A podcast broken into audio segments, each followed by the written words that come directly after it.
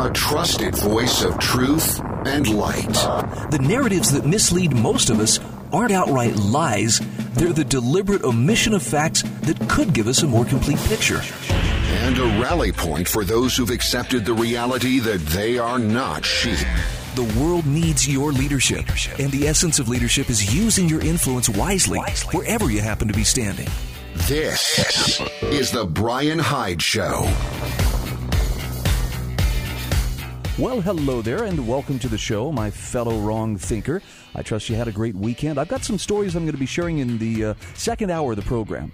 Actually, going to be talking a little bit about uh, a remarkable experience I had this past weekend, in which uh, I got to meet for the first time, face to face, my biological mom, as well as a couple of my biological siblings. And it uh, it was a remarkable experience. It's been something that's been many years in the making but uh, I'm going to share the details coming up in the next hour. So hopefully that's enough of a tease to keep you hanging around. We've got a lot of great stuff to cover this hour on the show.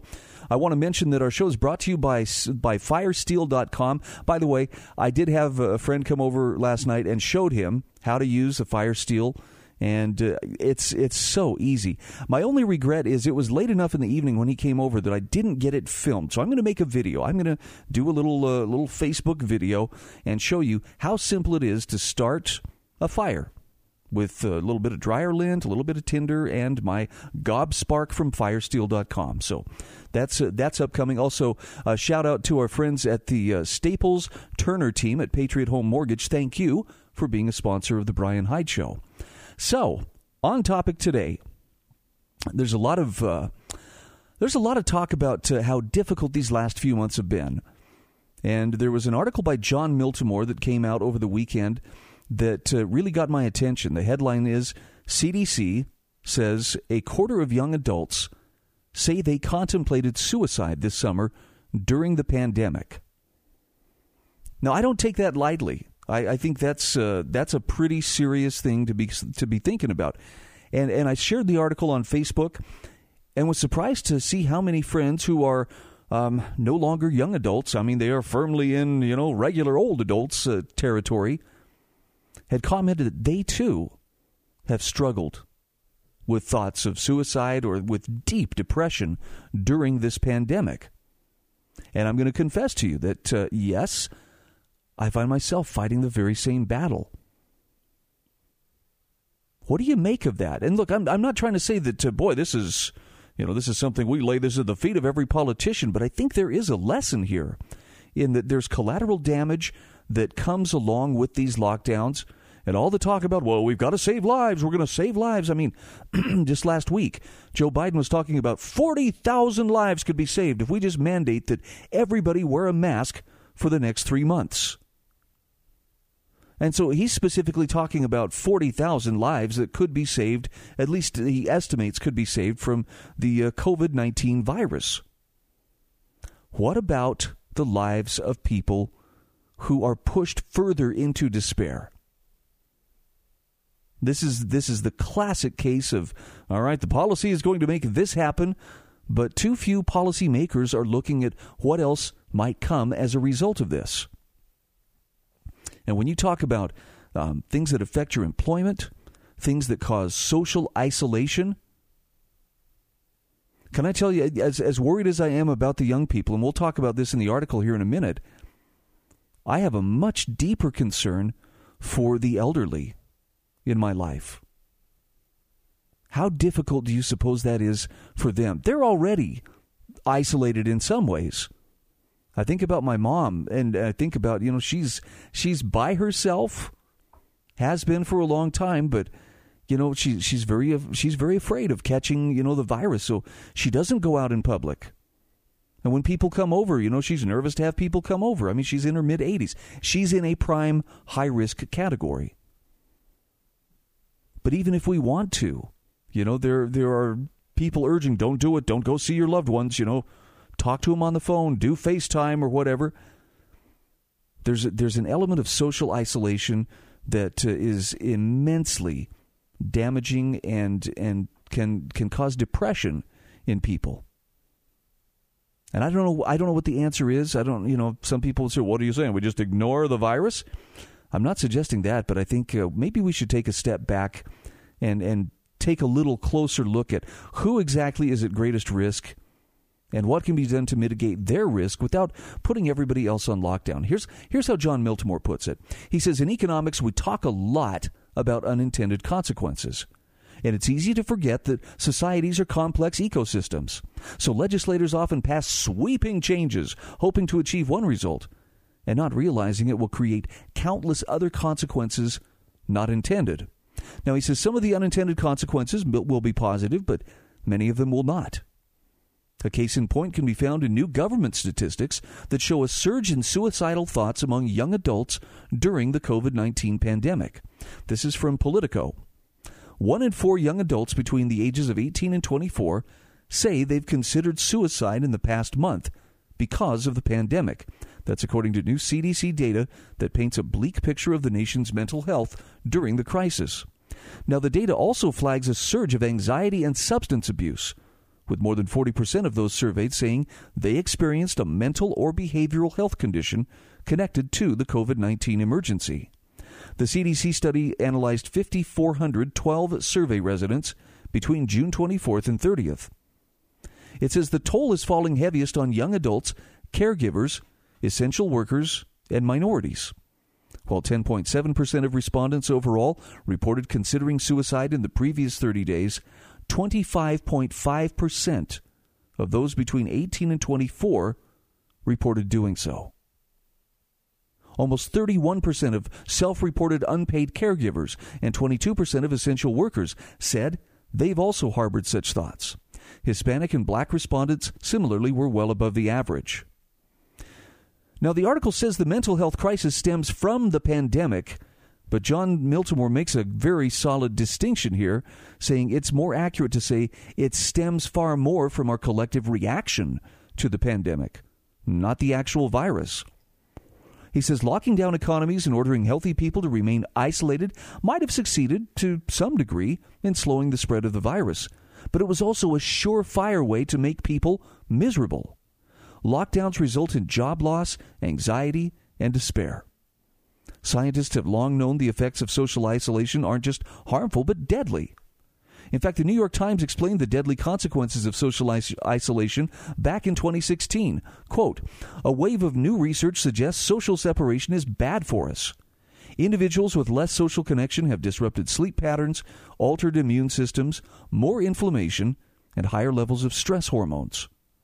One recent survey found that isolation increases the risk of heart disease by 29% and stroke by 32%.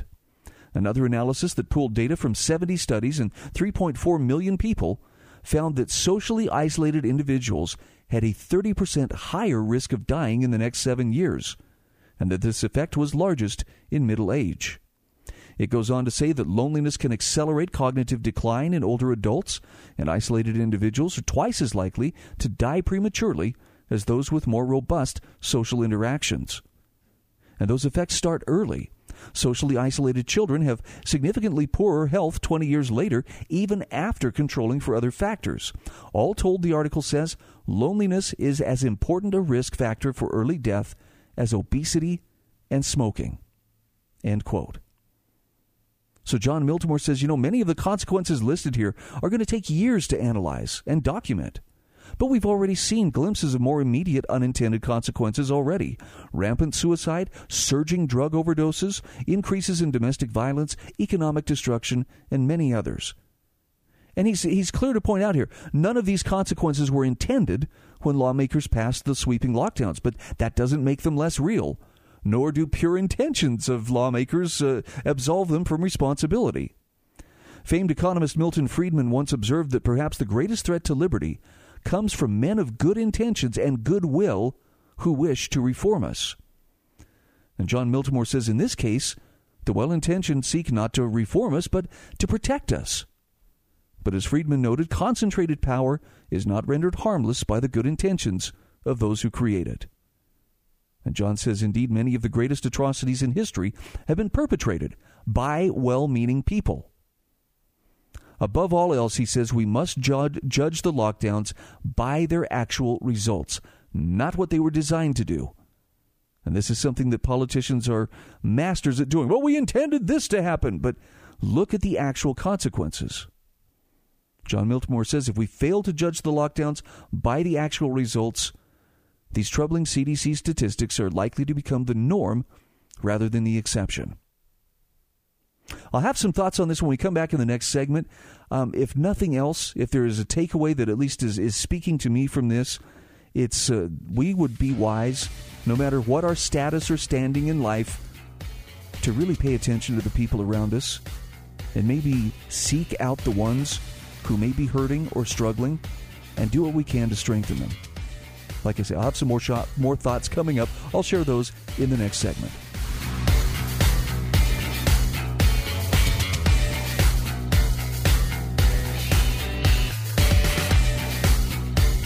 This is the Brian Hyde Show.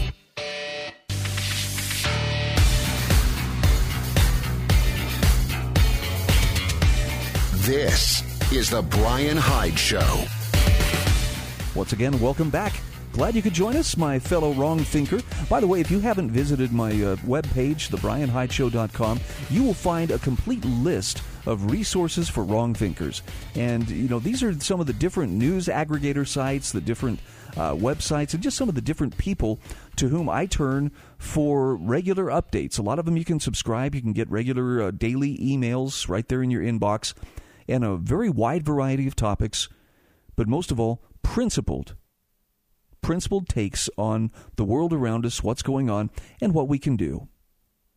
I want to just come back for a moment to what I talked about in the last segment, which was, you know, the the fact that a quarter of these young people surveyed talked about how they have struggled with thoughts of suicide over the summer as a result of the lockdown, the social isolation, and just trying to adjust to what is uh, a, a very bizarre and, in many cases, difficult new normal. One of the suggestions that I made is being more aware of the people around us who are struggling. And, you know, I'm going to give you a very unscientific way of going about this. In fact, I, I can't put any kind of a guarantee this is going to work. It's going to solve all the problems. But I have found personally that uh, when, when I start my day, and if I start my day with prayer, and I ask God, help me to recognize the people around me who could use encouragement, who could use my help. Something about that act of, of committing to, to being willing to help and, and actively seeking help, and, and I believe in asking for, for God's help to, to recognize them, um, it's surprising how often a name will pop into my head or you know someone will cross my mind and I'll think I haven't thought of that person for a while and and uh, more often than not, I'll give them a call and just just say hi. I mean, I, look, I'm not a psychologist and I'm not pretending to be one, but I am a friend, and I can be a friend and I can offer encouragement to someone who is struggling. And I I can't tell you why or even how it works. All I know is that uh, it's it's regularly, like surprisingly regularly, people will say. I'm so glad that you reached out, or I just, I really needed to have this conversation. So, something I'm going to suggest. There's there's my uh, my gift to you.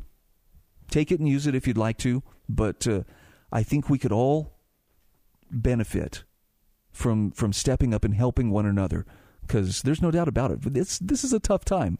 This what we're going through is difficult, and uh, I know I appreciate it when people offer me encouragement because I struggle as well.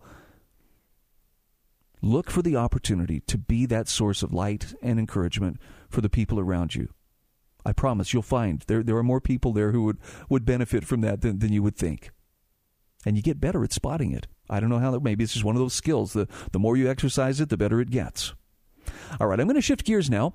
I want to talk a little bit about uh, money I'm concerned because I see what, what looks for all the world like a move towards a cashless society. And I'm going to put that in slightly less conspiratorial tones and just say I see a move by government and financial institutions to consolidate their control over our monetary system, over our money, and our, our personal finances as a result. There's an article on the Foundation for Economic Education's website. This is from Jeffrey Gogo. World's best chess player says Bitcoin empowers individuals to be more than just pawns to reckless governments. Now, he's talking about Garry Kasparov. And Garry Kasparov is talking about Bitcoin. Now, you don't have to be an expert on cryptocurrency to understand that uh, this is a decentralized alternative to the centralized fiat currency system that uh, most of us live under. Here in the U.S., that would be, you know, the Federal Reserve System.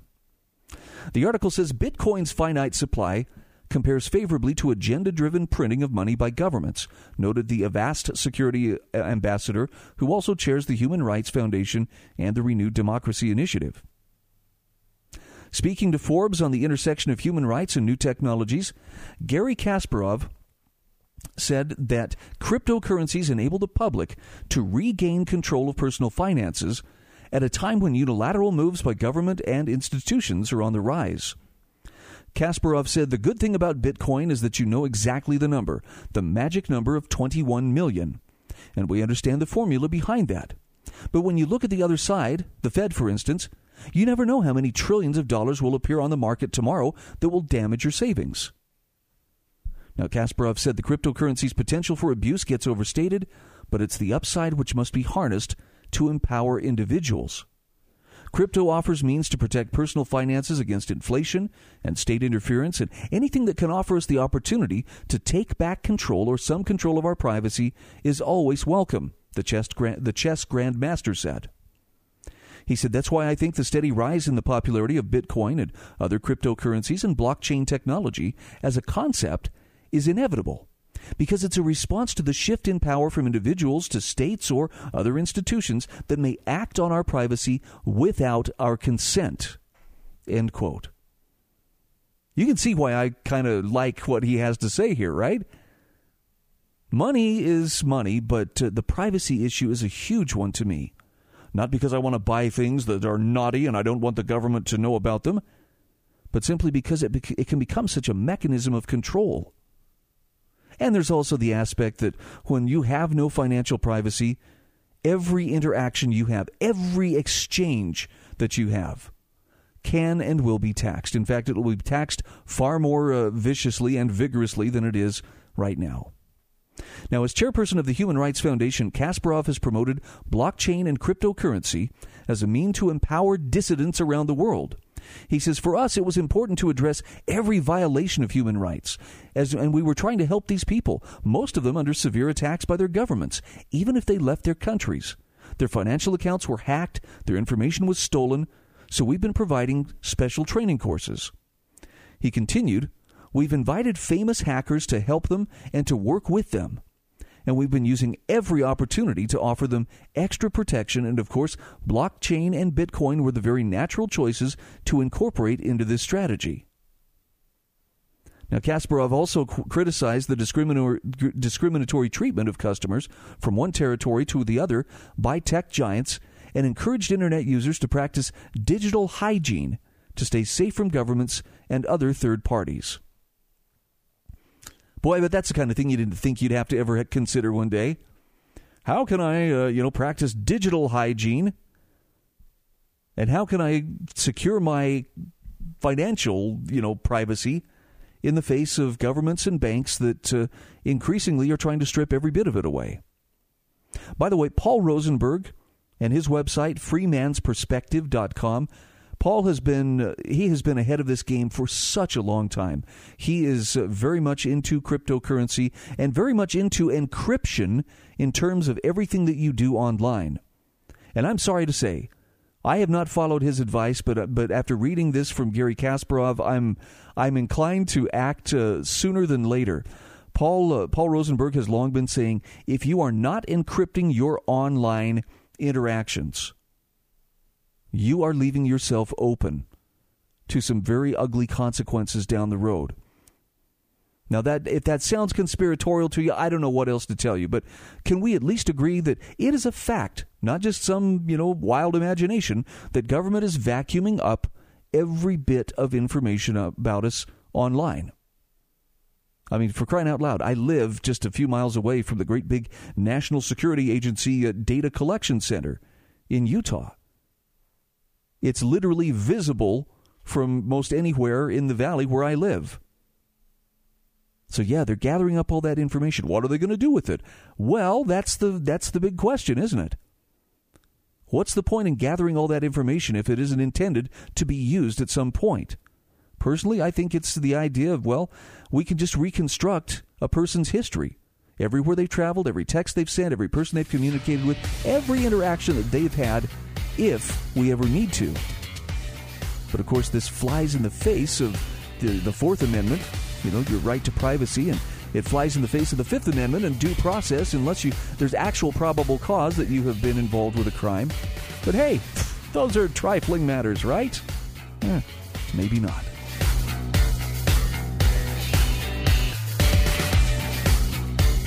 This is the Brian Hyde Show.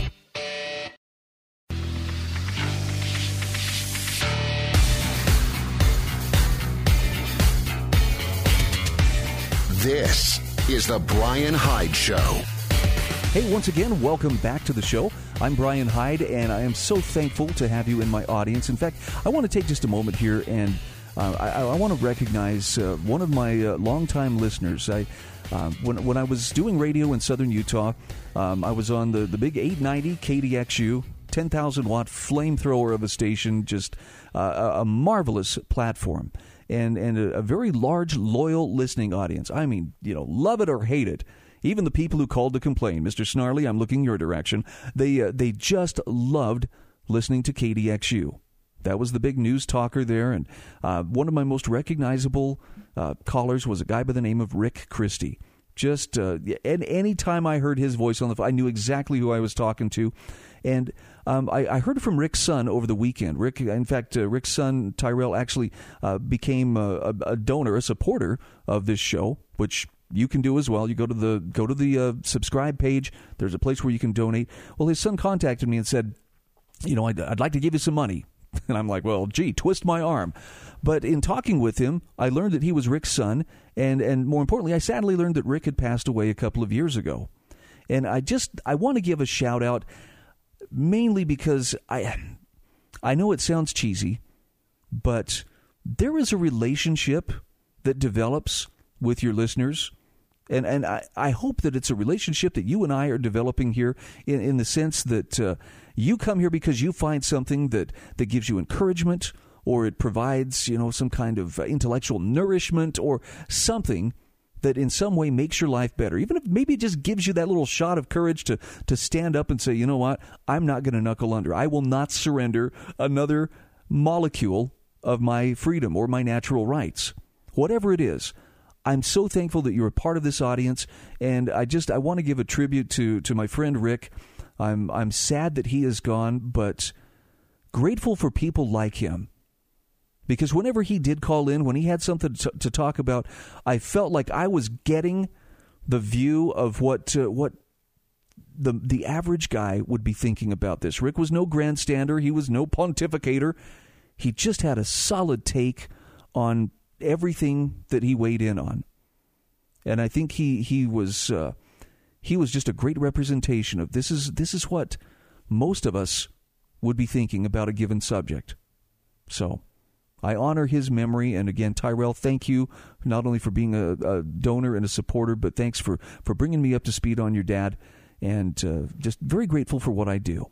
Now, I'm going to shift gears here, and this may seem like kind of a weird switch, but uh, there's an article, an essay by Jeff Tucker, When Your Intellectual Heroes Let You Down.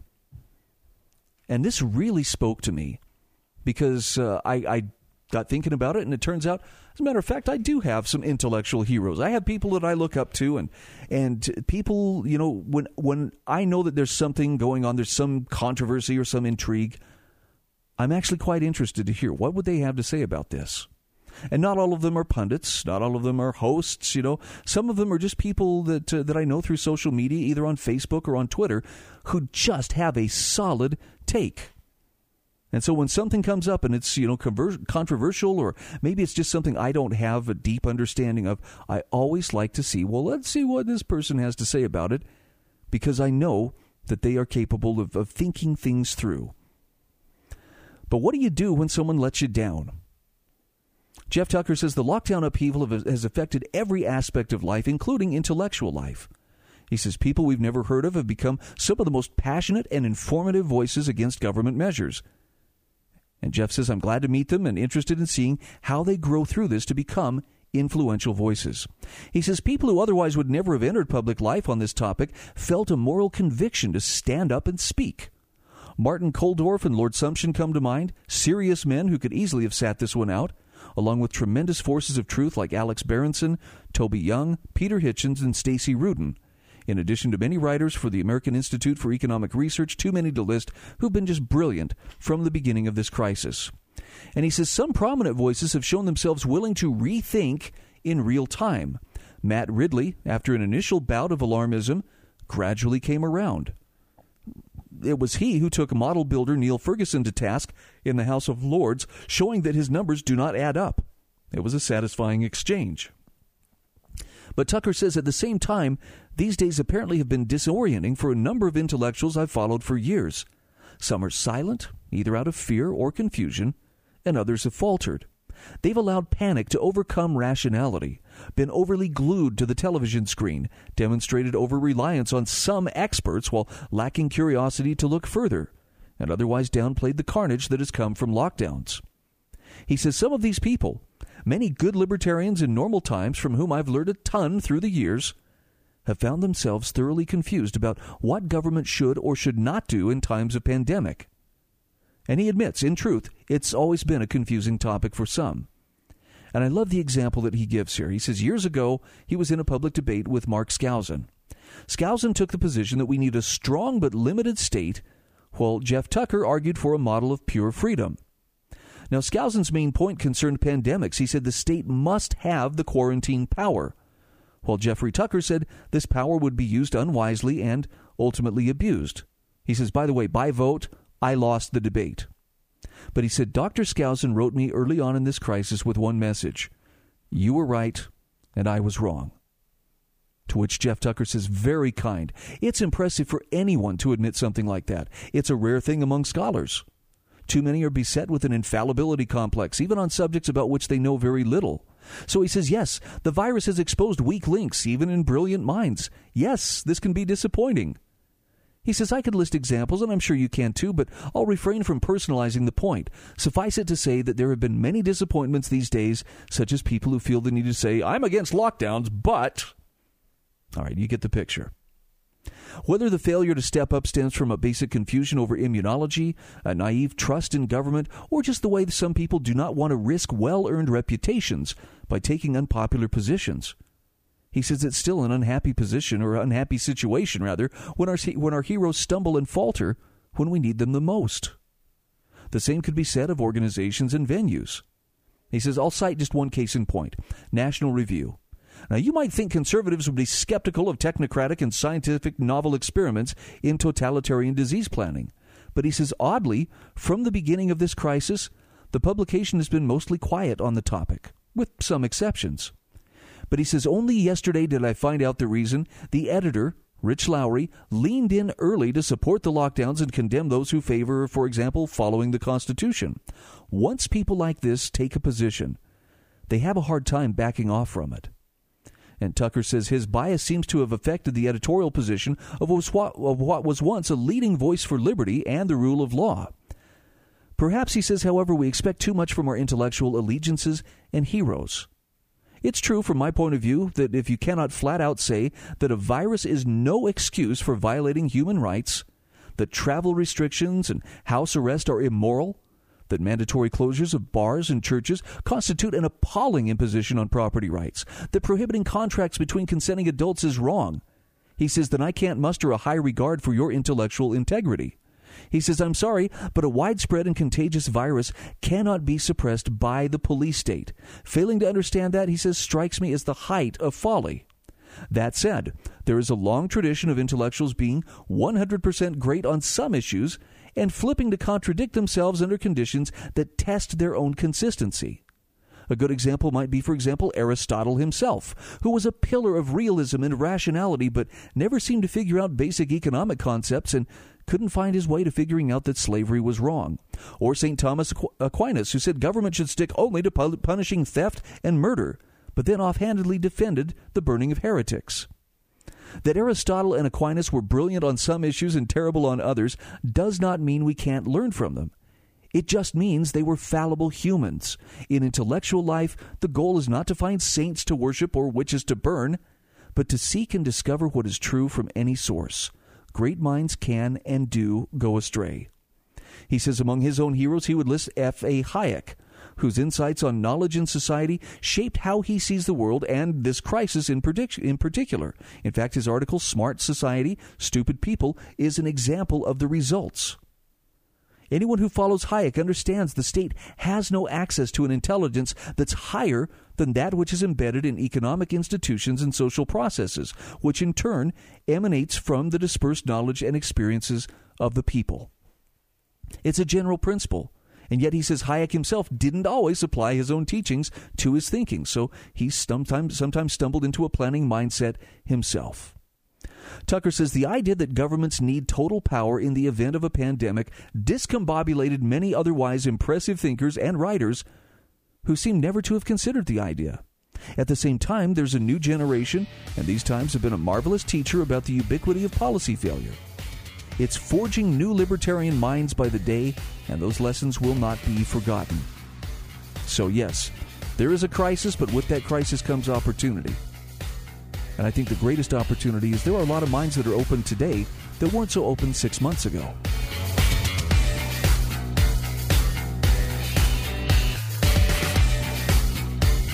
This is the Brian Hyde Show.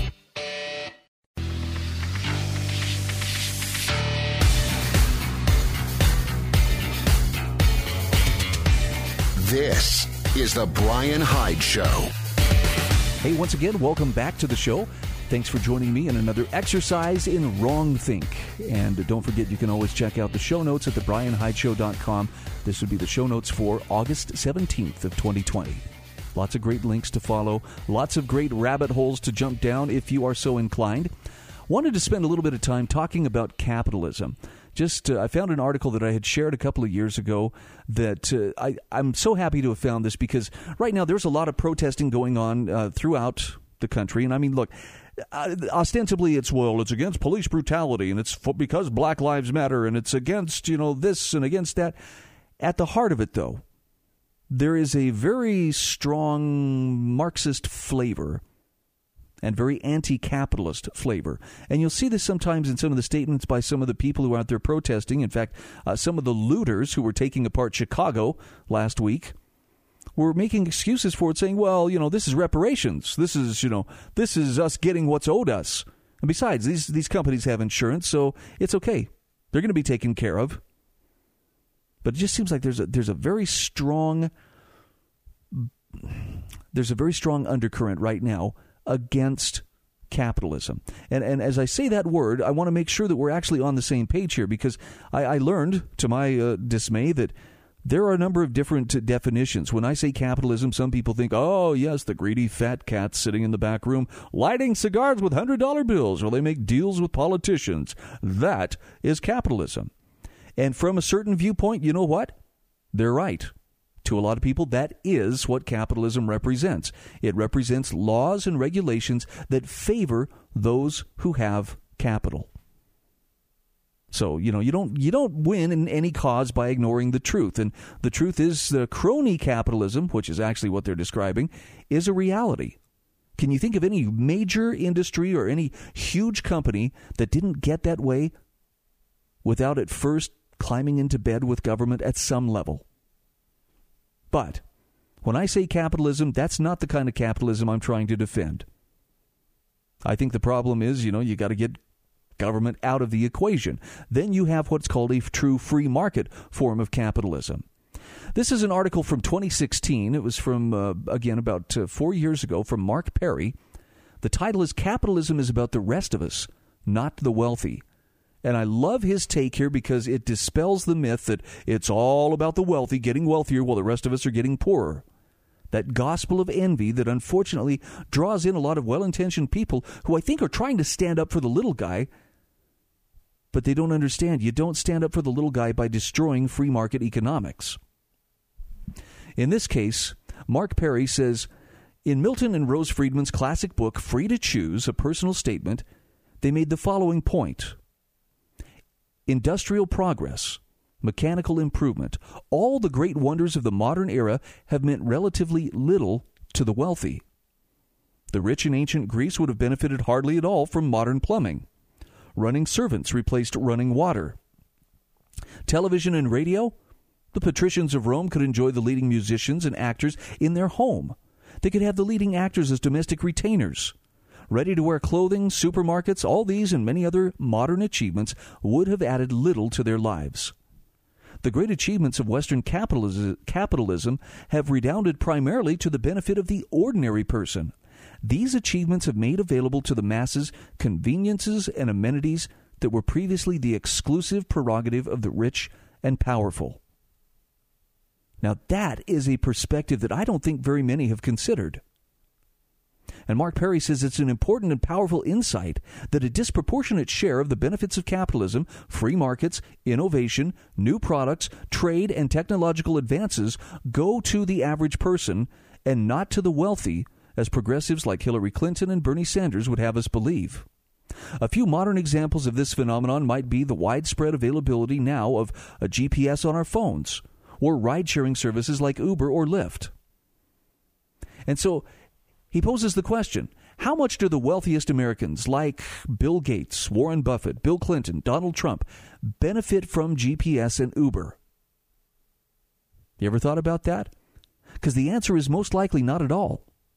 They rarely drive themselves by car. They travel mostly by private jets and limousines. They have large staffs that handle all of their travel arrangements. Now think of the enormous benefits that GPS and Uber provide to the average person in America. And you'll have to agree with Friedman that the great achievements of capitalism primarily benefit the ordinary person. Mark Perry says, I just learned about another example of that phenomenon in an email from Boston Globe syndicated columnist Jeff Jacoby, who sent me the quote below from this book, uh, Picturing Fed- Frederick Douglass, an illustrated biography of the 19th century's most photographed American. First, about the book. This is what one reviewer wrote on the Petapixel Photography and Camera News website. Extensive research revealed that Douglass was Douglass rather was a leading pioneer in photography, who sat for as many portraits as he could in order to combat blackface caricatures and to assert the humanity of African Americans in place of slavery. Douglass believed that photographs were a powerful means of moral and social influence, allowing the poor and oppressed to find self confidence. And then here's the quote from Douglass, who wrote in the 1860s that he viewed photographs as a potential source for self confidence for oppressed people. Quote, the humblest servant girl may now possess a picture of herself such as the wealth of kings could not purchase 50 years ago. End quote. So, like Friedman's examples of modern plumbing, TV, and radio, and supermarkets, modern photography likewise would have added very little to the lives of wealthy kings. They could simply command their kingdom's best artists to paint portraits of themselves and other royalty. Now, here's another great quote from Joseph Schumpeter on the same topic. The capitalist engine is first and last an engine of mass production, which unavoidably means production for the masses. It is the cheap cloth, the cheap cotton and rayon fabric, boots and motor cars, and so on that are the typical achievements of capitalist production, and not as a rule improvements that would mean much to the rich man. Queen Elizabeth owned silk stockings. The capitalist achievement doesn't typically consist in providing more silk stockings for, for queens, but in bringing them within the reach of factory girls in return for steadily decreasing amounts of effort. Interesting. To which Don Boudreaux responded back in 2007, and this is a great way to summarize the main point of that post. Read that last sentence again. The capitalist achievement does not con- typically consist in providing more silk stockings for queens, but in bringing them within reach of factory girls in return for steadily decreasing amounts of effort. He says we should teach it to our children. Instead, I fear that they are learning under capitalism the rich get richer and the poor get poorer. But as Donald Boudreaux says, it just isn't so. Mark Perry says, I'm sure we'll hear we'll continue to hear from Hillary, Sanders, and Obama and other progressives about how all the gains in a market economy go to the wealthy. It just ain't so. And his proof is think about how wrong the progressive view is the next time you're using your laptop, your smartphone, your GPS, Soundhound, or Spotify, or take a ride using Uber or Lyft. I think that's a point worth considering, don't you? I mean, certainly, yes, you know, like some people have complained, well, you know, Jeff Bezos, he's gotten famously rich during the lockdowns because Amazon was the only thing that was delivering goods to people's homes. And you know what? He probably did get to even richer. I mean, he was a pretty wealthy guy to start with, one of the wealthiest men in the world. But back up for just a moment and ask yourself did his efforts, his company, Amazon, did it provide benefit to the people who couldn't go to the store or who needed to, to order things to their doorstep? And if the answer is yes, then I have to ask who cares if he's getting richer as a result? If he's the guy who first came up with the idea or who refined the idea and invested his own money, not taxpayers' money, but his own money, in order to, to build a system that could meet those needs, why should we gripe about that? Why should we uh, bemoan, well, it's not fair? He's getting rich and everybody else is getting poor. The bottom line is he created value. And that is the name of the game. And if you would like to become rich, I think most of us would love to, to at least have that financial independence, right? The secret is what are you doing to create value? for the people or the, the industries or the community around you. Yeah, it requires work and it requires risk. Not everybody's cut out to be an entrepreneur. But I've heard and I I've believed this actually for some time, even if I haven't actually lived up to it myself until most recently. We need more entrepreneurs. We need more people with the entrepreneurial mindset. See a problem, solve a problem. Find a way to create value, find a way to create something that doesn't require you to go to someone else and say, Make me your employee. It's scary, and there's certainly risk involved. But if more people did this, I think we would find ourselves uh, very difficult to uh, collar in the sense that politicians seem to want to collar us. Well, there's some food for thought. Thanks again for joining us here on the show. Don't forget to check out the show notes at thebrianhydeshow.com.